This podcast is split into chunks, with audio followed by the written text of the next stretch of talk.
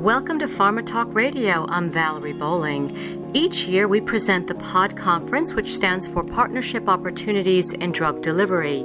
So, we're going into our 11th year this October, and we feature information on the latest partnerships, and we scan the needs of industry uh, today and for tomorrow's R&D needs, and we provide access to a wide range of drug delivery technologies, modalities. And so, our chair for the past 11 years, Dr. Barbara Lueckel, provided this wonderful 10-year review in 2020 of drug delivery technologies looking back at all types of modalities, you know, from small molecules, uh, proteins, peptides, uh, antibodies, right to the explosion of cell therapies and gene therapies. And she covers just how much drug delivery has impacted patients' lives. So enjoy this 10 year review in drug delivery technologies, and we hope to see you at PODD 2021 this October, either in person or virtually. So it is my pleasure to present Dr. Barbara Lueckel, Global Head of Research Technologies Partnering at Roche Pharma Partnering. Enjoy the podcast.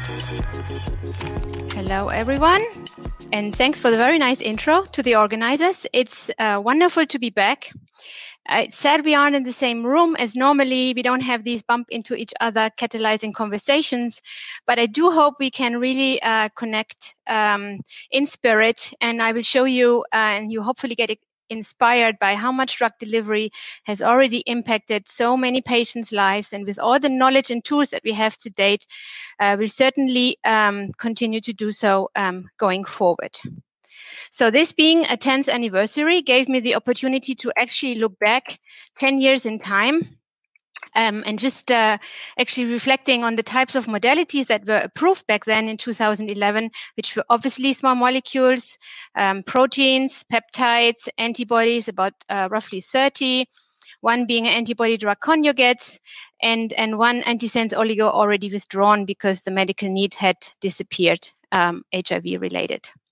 Now, fast forwarding to 2020, obviously we still have those types of modalities, uh, many more approved in those uh, categories, but we also do have very exciting new um, modalities approved that uh, bring with them um, additional drug delivery needs. Um, one being the area of oligonucleotides, of which we have now six approved antisense oligos, um, and also two approved siRNA molecules, which many more in the pipeline. Now, um, more than 10 years back, this was actually an area where many um, big pharma rushed into, uh, but also exited rather quickly because there was a big promise for these molecules. They could be synthesized. Um, while having um, the great um, selectivity of biologics, they would have a long duration of action once they were in the cell. They had the risk of low drug drug interactions and a few more promises.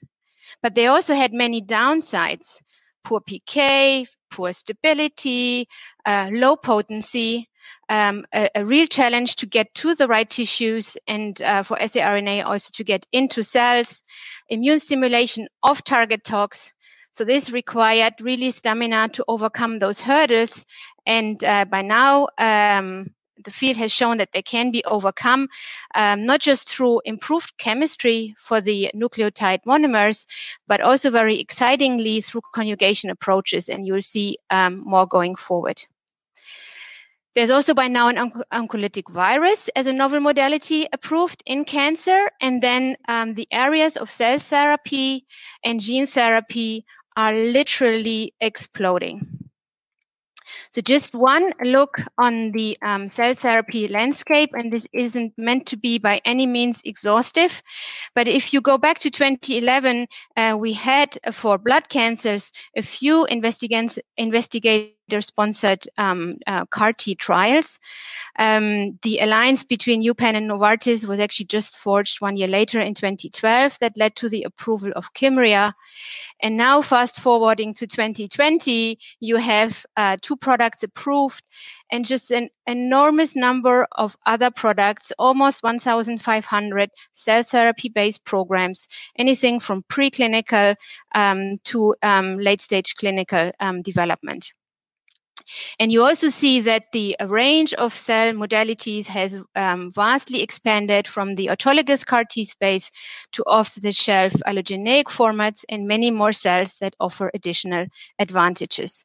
So it will be very exciting to see which innovation for cancer patients comes from this booming field.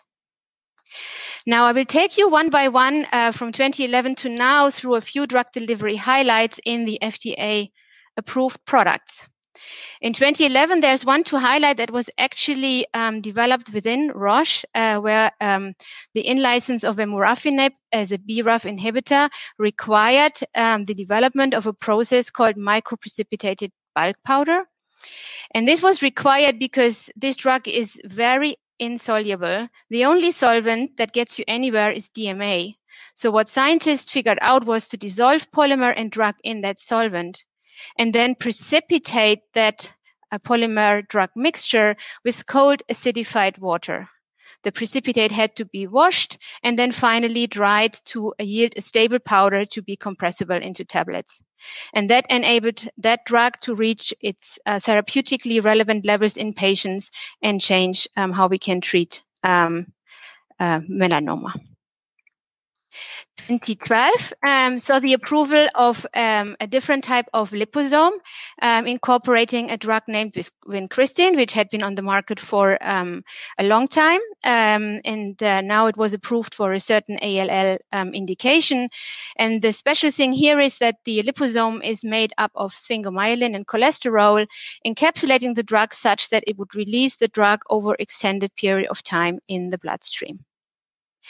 In the oral field, uh, we also had exciting innovation with the first fixed dose combination that actually contained four drugs at the same time, enabling HIV patients to really just swallow one tablet. And another drug important um, in the osteoporosis field, alendronate sodium, uh, was um, approved in a format um, of an effervescent tablet, which is probably rather unusual, but it was a great innovation because it obviously helps patients um, that have a difficulty swallowing. Last but not least, in the uh, type 2 diabetes field, uh, which is a field of big medical need, we saw the approval of the first once weekly product based on the peptide exenatide. It was um, based on a, a, known format, the PLGA microparticles, and had to come with the more um, um, not so convenient um, elements to resuspend the particles in a vial and draw it up in a syringe and administer it to patients. So this was actually a great basis for really extensive life cycle management where two years later, um, the company brought pen to the market, which still required a few more extensive reconstitution um, steps. Um, and then another three years later, actually an auto injector where the patient only needs to um, shake uh, the device for about 15 minutes um, up and down, and then it's ready to uh, readily be administered. Um, 2013 um, saw great innovation in the inhalation space with the um, Ellipta inhaler following the Diskus one um, and two, two drug combination products being approved. Now, this inhaler had uh, double the amount of um, parts in it, 28 compared to the previous generation. Um, and um, this innovation was required because of the many functions that have to be performed by this device, which is to advance one blister per strip and align it with the mouthpiece. Um, then peel off the foil, so the drug is being exposed. Then collect the used portion of the foil um, also advance the dose counter and provide an audible click once the actuation stroke um, had been uh, completed. Now, this has become a very um, successful inhaler with also the first triple drug product approved in 2017, uh, the Trelegy Ellipta. And great innovation for asthma and COPD patients. Now, 2013 also saw, um, at least in the US, not so in Europe, the first gapmer-based antisense oligonucleotide approved uh, for um, a rare disease. Now here the innovation is actually in the molecule itself and the formulation is actually pretty simple. It's just an aqueous solution of 200 milligram of this um, oligo um, in water that can be administered directly subcutaneously and enables once weekly injections. 2014, um, so another exciting approval um, with the Afrezza insulin inhaler. As many of you will remember, um, Pfizer had brought a really bulky device to the market that was withdrawn um, for that um, bulkiness uh, reason. Um, and this one here is obviously very small, and it's also based on a very innovative novel technology with a unique carrier called fumarate diketopiperazine.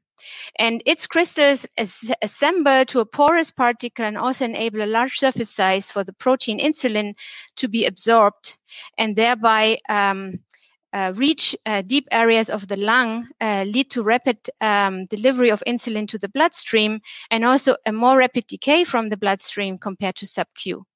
So this was an ideal mealtime insulin inhaler, and it is still on the market. Um, 2014 also saw the first use of the Enhanze technology, of which you will hear more throughout the conference, using an enzyme called hyaluronidase to literally make space in the subcutaneous space for large volumes, in this case, um, um, a uh, IgG um, formulation. And for this product, the enzyme and the drug were still separated, and you see how this changes already with the next product based on this technology. Uh, we also saw another um, uh, innovation in once weekly um, administration for type 2 diabetes. Uh, this time around, not through a formulation principle, but uh, basically a recombinant fusion uh, one where the GLP-1 analogs were fused to an IgG 4 FC domain and uh, provided as a pen called Trulicity to patients, again, once weekly injection. And last but not least, another depot product making it to the market, again based on PLGA microspheres. Once monthly delivery of a somatostatin analog, pasireotide, uh, for acromegaly, initially approved, um, and this time around um, as a pamoate salt and not like octreotide, its predecessor, as an acetate salt. Um, 2015 um, had more um, innovation in the depot space um, notably for schizophrenia, where compliance for patients is a real issue. Um, there was a product approved in 2009 called Invega Trinza. Uh, uh, called sorry called Invega Sustenna, and that was based on the nanocrystal technology and had basically uh, crystals of the paliperidone palmitate drug. Um, so um, Invega Sustenna um, was being um, initially approved for once monthly um, delivery.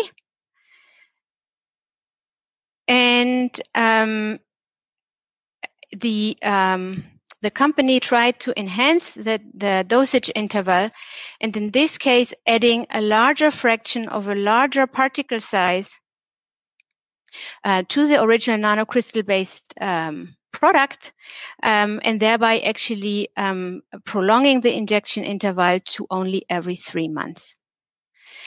Now, another formulation um, it, for that very same indication space is actually based um, on a prodrug technology where the drug aripiprazole is being um, uh, provided as a fatty acid that is conjugated through a linker as a non-ester prodrug, which is slowly hydrolyzing over time to provide uh, once monthly or two monthly release of that antipsychotic. Now, the downside of this approach was that it still required oral overlap, and patients had to take a tablet for about um, three weeks um, together with um, after the injection of this depot. And in order to just move to a single day um, administration procedure, um, what this company did is um, also again based on the nanocrystal technology, um, developed what's called Aristada Initio. So now the patient gets one tablet, one initio, and the regular depot, and um, can wait for the next injection for another one or two months and no extra tablets required. And last but not least, we saw the oncolytic virus approved uh, in that year, uh, which is an um, attenuated HSV um, 1 um, engineered to express GM-CSF. And this one still requires intralesional administration for melanoma. And right now, there's lots of innovation in that space where people try to find oncolytic viruses that can be administered um, systemically. Um, additional innovation in 2015 was a lot in the oral space. Uh, Entresto is a um, heart failure drug. Um, it's actually not just a two drug fixed dose combination, but it's based on the principle of co-crystals, where in this case, the two drugs are part of the same crystal lattice. And this co-crystal approach is very useful to engineer bulk products of drugs like poor solubility. And um, uh, up to to date, we have five co-crystal products approved by the FDA. Another exciting approach was the 3D printing um, using um, Aprecia's ZipDose technology. And the 3D printing of this particular drug for um, seizures um, allowed a very porous tablet that when you put it on your tongue with just a sip of water, it will dissolve extremely rapidly. And again, you can very easily swallow. And the exciting piece of this is that this is actually enabling a really large dose up to one gram. We also had the first buccal film um, approved for buprenorphine chronic pain management. This is a drug that is more on the low dose side, so um, smaller than one milligram. Uh, it's dispersed in the BEMA film by Biodelivery Sciences, um, uh, put to your cheek. It dissolves in 30 minutes and brings the drug to the bloodstream that way. And last but not least, we had another pegylated liposome enhance the um, uh, toolbox for um, uh, to treat cancer incorporating the topoisomerase inhibitor irinotecan. In 2016, we had a very interesting device being approved based on the company Optinose. Um, the uh, drug that is administered is sumatriptan for migraine. And um, patients who have migraine have also uh, feel also nauseous, have troubles um, uh, swallowing. Uh, so administering the drug to the nose was a great idea, uh, but very often what you put to the nose uh, will also end up in your throat and you end up swallowing it and you do not get all the dose. So this particular device, the patient blows in, thereby seals off the nose from your throat. And so the, the drug can really reach the deep areas of the nose, the rich vasculature and get to the bloodstream. This year also saw the approval of what one calls a patch pump or an on-body infuser for um, once monthly sub-Q administration of the anti-PCSK9 antibody. And this infuser was required because the volume was actually larger than the two milliliters maximum that can be applied through regular auto injectors. Um, and this is um, a nice progress because it replaced um, the biweekly um, pen. And this is just a nine minute procedure. Again, more innovation in the sustained release field. Um, again, for buprenorphine, where um, based on the EVA polymer, uh, you had a, a, depot formulation that is deposited um, subdermally and allows dosing only every six months. And this is actually more for the maintenance treatment of opioid dependence. And last but not least, uh, which is an antiemetic drug for chemotherapy-induced um, uh, nausea is provided in this um, pre-filled syringe. Um, it's a quite viscous liquid in there based on a very special um, solvent called polyethylene glycol monomethyl ether. And besides the drug, you also have an exciting piece of innovation in terms of the polymer that was used because it was a fourth generation polyorthoester, and that enabled uh, that the drug uh, was sustained um, at the right levels for um, at least up to seven days. Now, 2017 was very exciting because it saw the very first gene therapy approved, an AAV2 based subretinal injection providing a functional copy of the RPE65 uh, gene for an inherited form of um, vision loss that uh, in some patients also leads to blindness. And the gene therapy field um, is obviously a field right now of um, enormous innovation. And in one way, you can also look at the viral capsid that is used to deliver the transgene to enable protein expression as a drug deli- delivery vehicle. And there's lots of innovation ongoing right now to find novel capsids that enable um, tissue specific delivery. So we can broaden the application of gene therapy with the hope to cure more diseases. So two other gene therapy products were approved: the CAR T, uh, the CAR T um, cell therapy um, products, Kymriah and Yescarta, where the gene therapy approach is actually applied ex vivo. Uh, so a patient's T cell are being taken and then engineered to express the chimeric antigen, antigen receptor that will recognize CD19 on cancerous B cells and upon expansion reinfuse to the patient. And uh, finally, um, this was now the year to approve the very first co-formulation of an oncology antibody with the hyaluronidase enzyme that forms the basis of the Enhanze technology, which led to the subcutaneous injection of up to 13.4 milliliters in a matter of minutes, as opposed to having the patient sit for longer hours in an infusion chair. Um, additional sustained release innovation um, that we saw happening and being approved in this year was again for buprenorphine, uh, using a technology, um, the Atrigel technology that was used long time ago, 2002, when Eligard, um, based on the leuprolide peptide, was approved. And it's uh, based on NMP, in which the PLGA um, polymer is being dissolved, and it leads upon subcu injection to in situ gelling and sustained release. And this has been by now used again uh, for another schizophrenia product uh, for risperidone, uh, risperidone named Perseris. And again, another innovation for type 2 diabetes, enabling once weekly um, sub-Q administration. And in this case, uh, using a novel principle where the GLP-1 uh, modified peptide was linked to a very, through a very carefully engineered linker, the gamma glue OEP linker, to a D fatty acid. And why that? Uh, the D fatty acid is um, meant to bind to albumin, which leads to prolonged circulation in plasma. And the linker makes sure that the albumin binding is not interfering with the high affinity of the peptide to the GLP-1 receptor. Um, 2018 finally saw the first approval of an siRNA um, modality.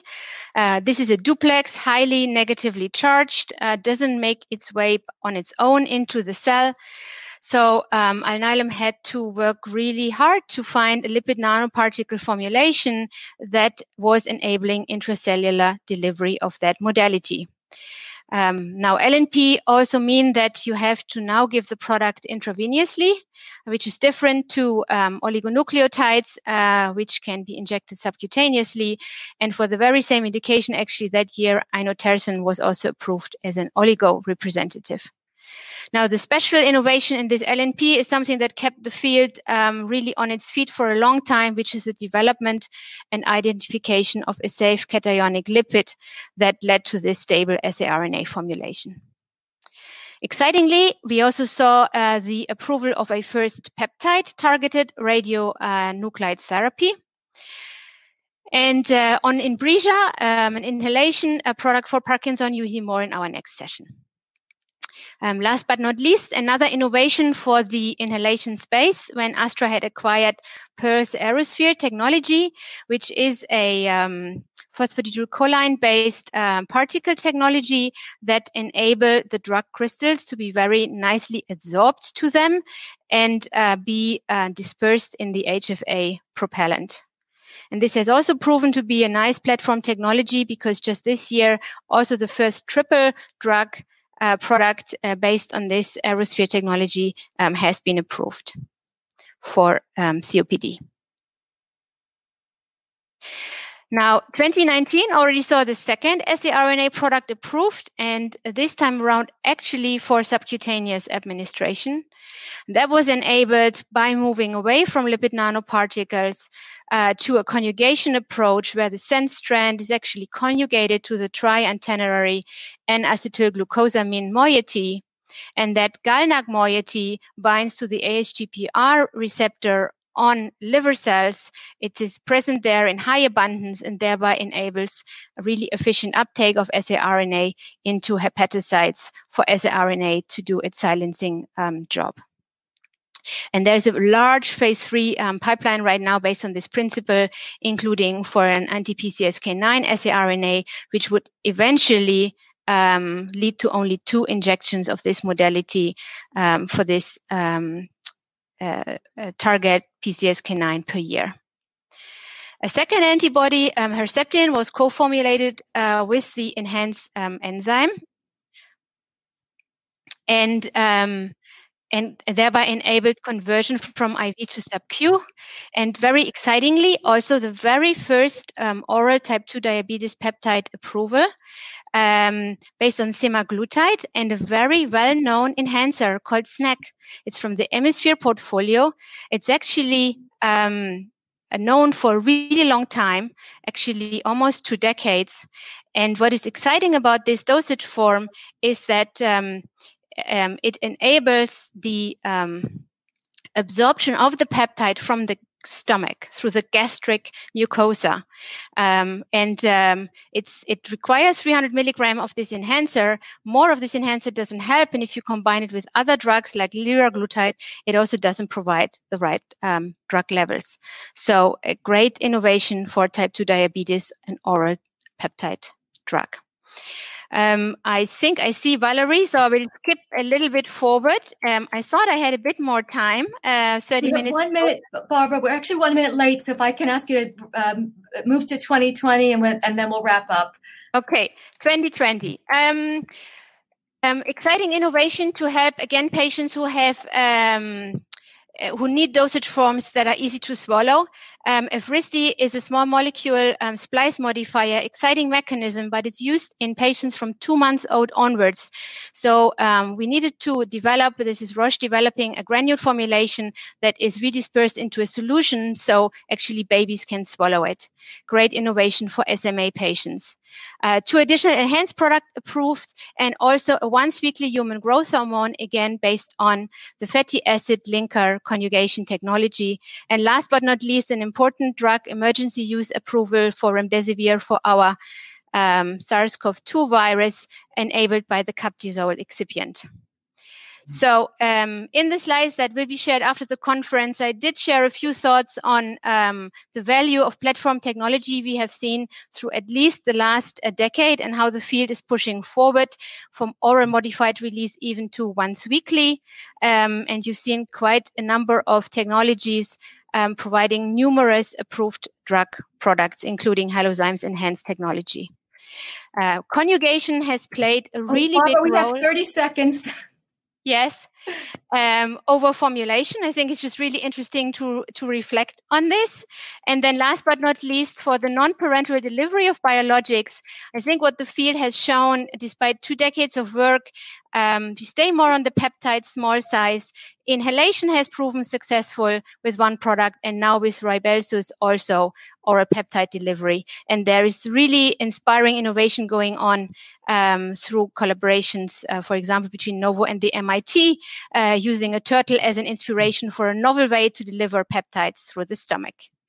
Okay, so with that, I am at the end of my reflections for the last decade and how drug delivery impacted um, the benefit for patients.